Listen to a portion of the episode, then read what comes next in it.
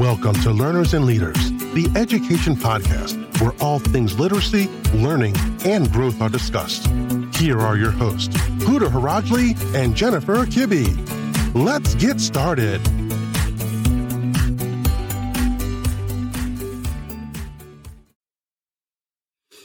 Hey everyone, welcome to Learners and Leaders, the Education Podcast. I'm Huda and I am joined by my good friend and colleague, Jen. Hey, Jen. Hey, it's great to be back together again, Huda. It is. Happy first day of August. Can you believe it? No, let's not talk about it. I actually went back to work today. I had a month off. So, for our listeners, we took a short break from the podcast, enjoyed some time off. Jen and I tried to practice what we preach in terms of self care and work life balance. So, we took a little bit of time off from the podcast, but we are back and ready to go. Let's dive into science of reading. Yes. So, to give our listeners a little bit of background, Jen and I gave a presentation in person in May at the Michigan Association of Bilingual Education about the science of reading. And literally, we had people sitting on the floor during the session. And that was kind of an indicator to us that this is a topic that educators and I think families and caregivers want to know more about. So, Jen and I are deciding to take that presentation that we did in person and create a podcast episode based on the big ideas and themes. You ready, Jen? I'm ready. Okay. Jen, it seems like with education, there's always a new buzzword, there's always a new trend. Um, what is the science of reading and why does it matter? So, as we start to unpack and think about the science of reading, we can't miss the fact that we have been teaching letters and sounds and phonemes. This isn't to be misunderstood that it hasn't been happening as we start thinking about prompting in our classrooms and this idea of the science of reading is truly the study of how students learn to read. And we have known for years that without letters and sounds in place and that orthographic mapping piece, that students are not going to thrive. However, we have spent a great deal of time in education prompting to build story through picture. And you've heard us talk about that that you grab students by pulling them into story at their earliest stage. But it's just not enough. And so that's what I'm hoping today we spend time on when we look at the science or study of reading.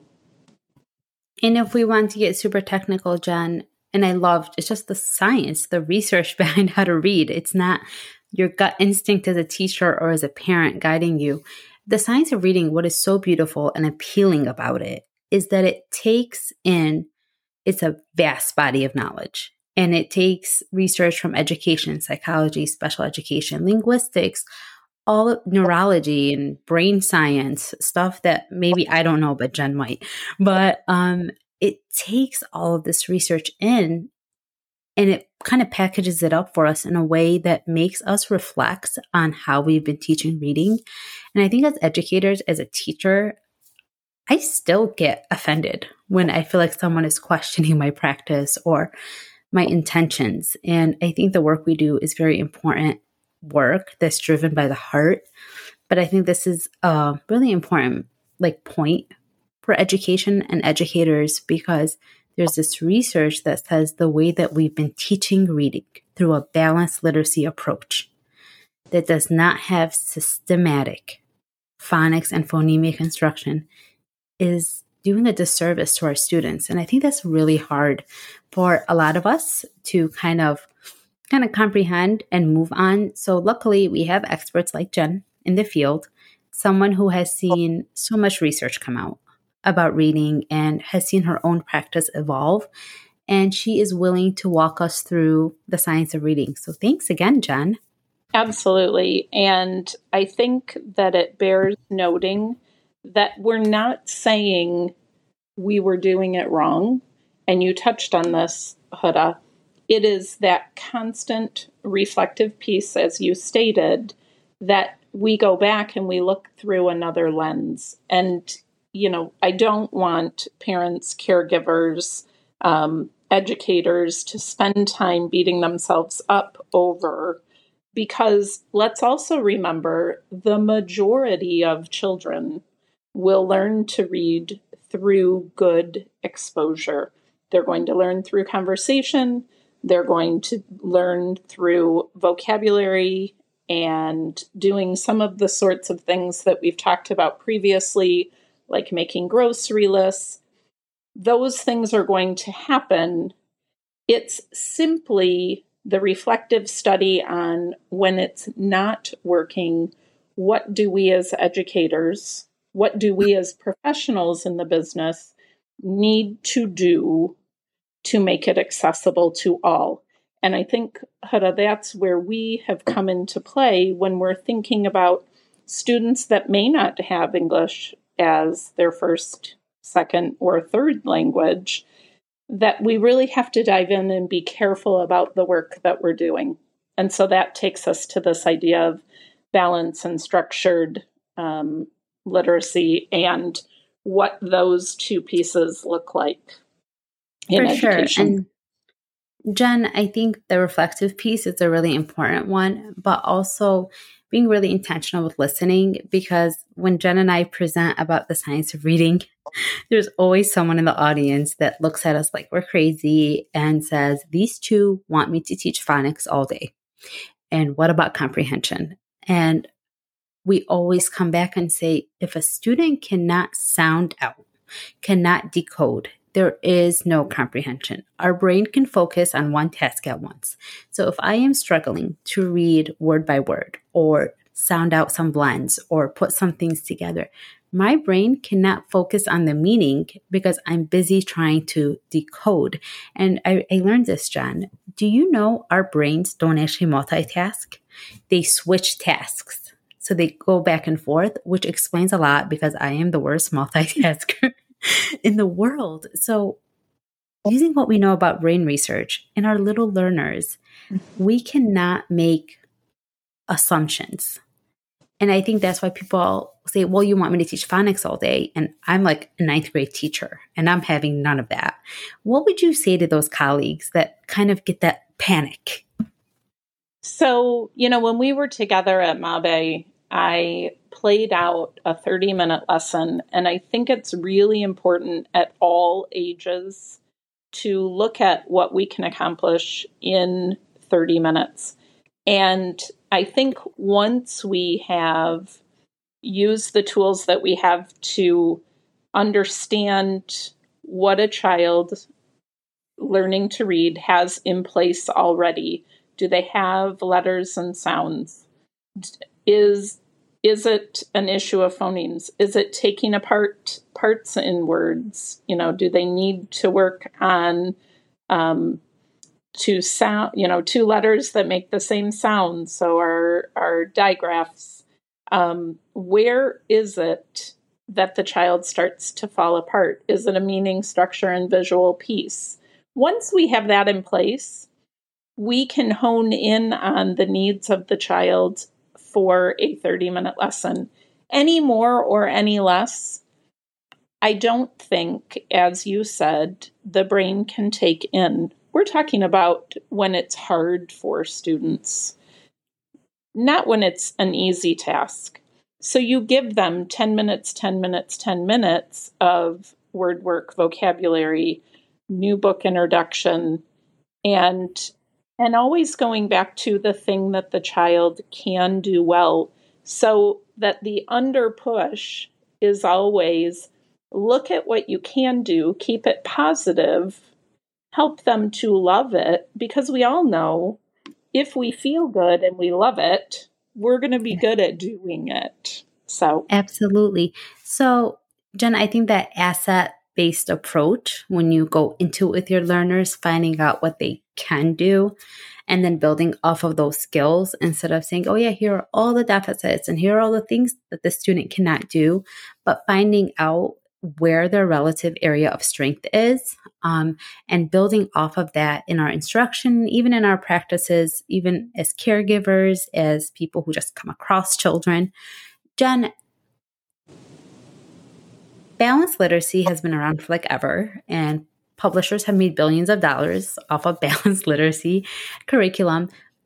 Could you explain why balanced literacy is falling short for some of our learners? Well, I think one of one of the things that you touched on is that intentional and the gathering of data. When I look at a structured literacy program, within a structured literacy program, you have those places where assessments take place, where the reflection is there, where the data is what drives student outcomes. Um, and I think that's the piece we've gotten better at. I mean, when I look at the almost 30 years in education and looking at literacy, I I can tell you right now, I didn't come in knowing how to teach letters, sounds, parts, and words. I could hook a child into reading. I could make them smile, laugh, talk story, be positive. I could build bright, colorful lessons around that. But I wasn't good at teaching letters and sounds and parts and words and what students should do at that point of error. That's the practice that I have done as the years have gone on. It's also where I have found great value. And once a child can unlock that sort of phonemic mapping, orthographic mapping, the sky's the limit. And that is what we're finding with our EL students. They many times, and this is a generalization, many times we can build vocabulary. But what we're falling short on is teaching how to take apart words. I think that just that is such a good reflection on your own journey as an educator, but also what we're seeing in practice every day. Jen, we had a student come to us who was 18 or 19. And, you know, we're very big on placing students in a developmentally appropriate placement. So he was taking, you know, senior level classes, biology, physics, those things that I have no concept of as an elementary teacher. And he came to us and he said, Thank you for treating me like an adult and not putting me in kindergarten because, you know, but he said, When are you going to teach me how to read? I want to walk down the street and decode these signs. I want to be able to navigate life and read and decode. And I think there's so much dignity in literacy that very often we figure, oh, if they didn't get it in first or second grade, then it's done, right? We lost our window. And research has found no, even older students, when given explicit system, systemic, this is a word I always mess up, um, systemic instruction in literacy can read and can decode. And I think that is such a big thing is to give students that opportunity. Absolutely. what, what, what, what is the shape for um, science of reading or structured literacy? Is it what is the object that represents it? Remind me. Oh, good question. Is it oh, it's an umbrella term. Umbrella. That's what it is. It's an umbrella. and there's like seven components, right? And it's multisensory and it has vocabulary and it has comprehension and it has phonics and it has phonemic awareness. So the argument that we're just trying to teach phonics is like false right out the gate. I have a question for you. As we are doing this, it's almost like a gi- gigantic shift in how we teach reading. And there is no current really curriculum for science of reading. You can't purchase it. This is not a sponsored podcast episode. how can educators, let's start with educators first. How can mm-hmm. educators learn more about the science of reading? you know, there are so many places that we can dive in. You obviously you can research online. Um, you uh, there are all sorts. If you start to follow one person um, on Instagram, and you can listen, I would reach out to, and I said this when we were at Mabe, I would reach out to that person in your building that you're not afraid to teach in front of um, that you're not afraid to dig deep. I am very fortunate to have people either in and out of my room during lessons or in my room sitting side by side and have had that for years. Um, that I think you have to be willing to be a little bit vulnerable and have people listen to you give a letters and sounds lesson. Um, have them watch you you know, I have um, parts and words on cards and I'll quick flip through them. So we're doing practice. And if I am not saying the sound correctly, or if I'm not matching it well in words, I want someone to make that correction because I don't want to keep doing it that way if I could be doing it in another way that is better.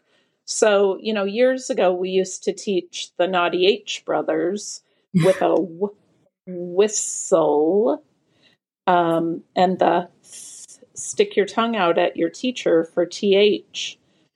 But I want to check in because every year you might hear something new.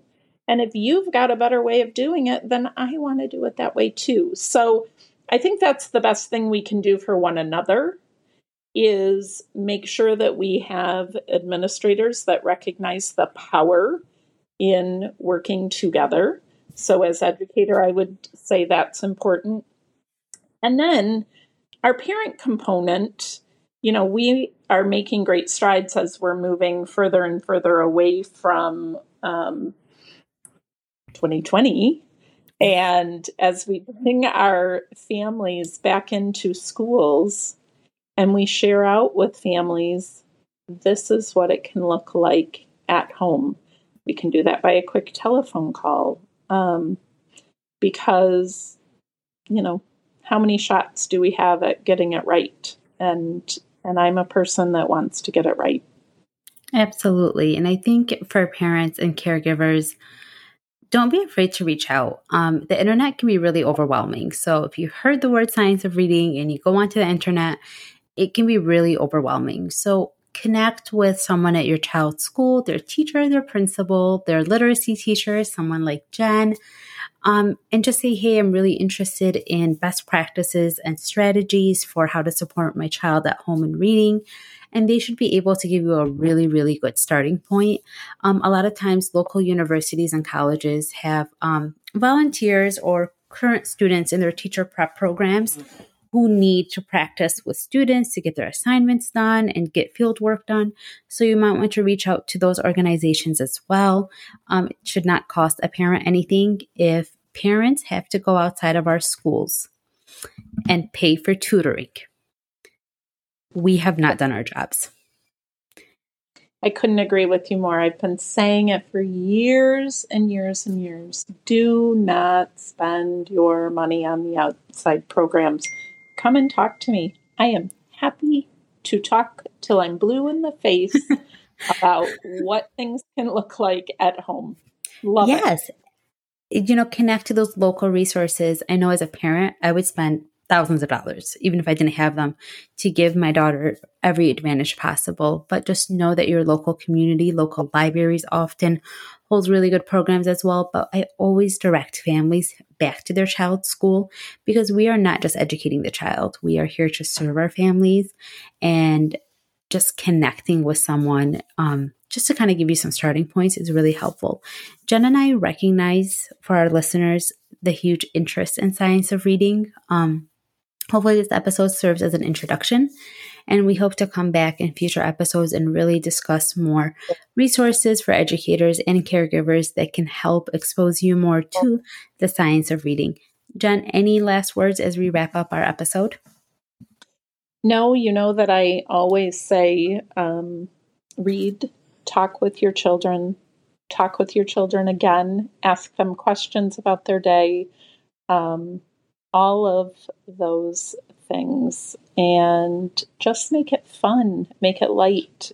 It it should not be a chore for parent or child. Absolutely. Thanks, Jen. Always appreciate your knowledge. Thank you. Are we doing a quiz? Uh, actually, I only have one question for you for your quiz. Where are you going on vacation tomorrow? Oh, I am going to Boston and then on to Maine, and we're going to um, do some climbing in Acadia. So I'm excited nice. about. Well, yes, yes, yes, yes. Safe and travels to you. Thank you. Be well and enjoy your sweet girl. All right. Thank you for listening to Learners and Leaders, the education podcast where all things literacy, learning, and growth are discussed. If you like what you heard today, let Huda and Jennifer know by subscribing and leaving a comment, and we will see you again next time.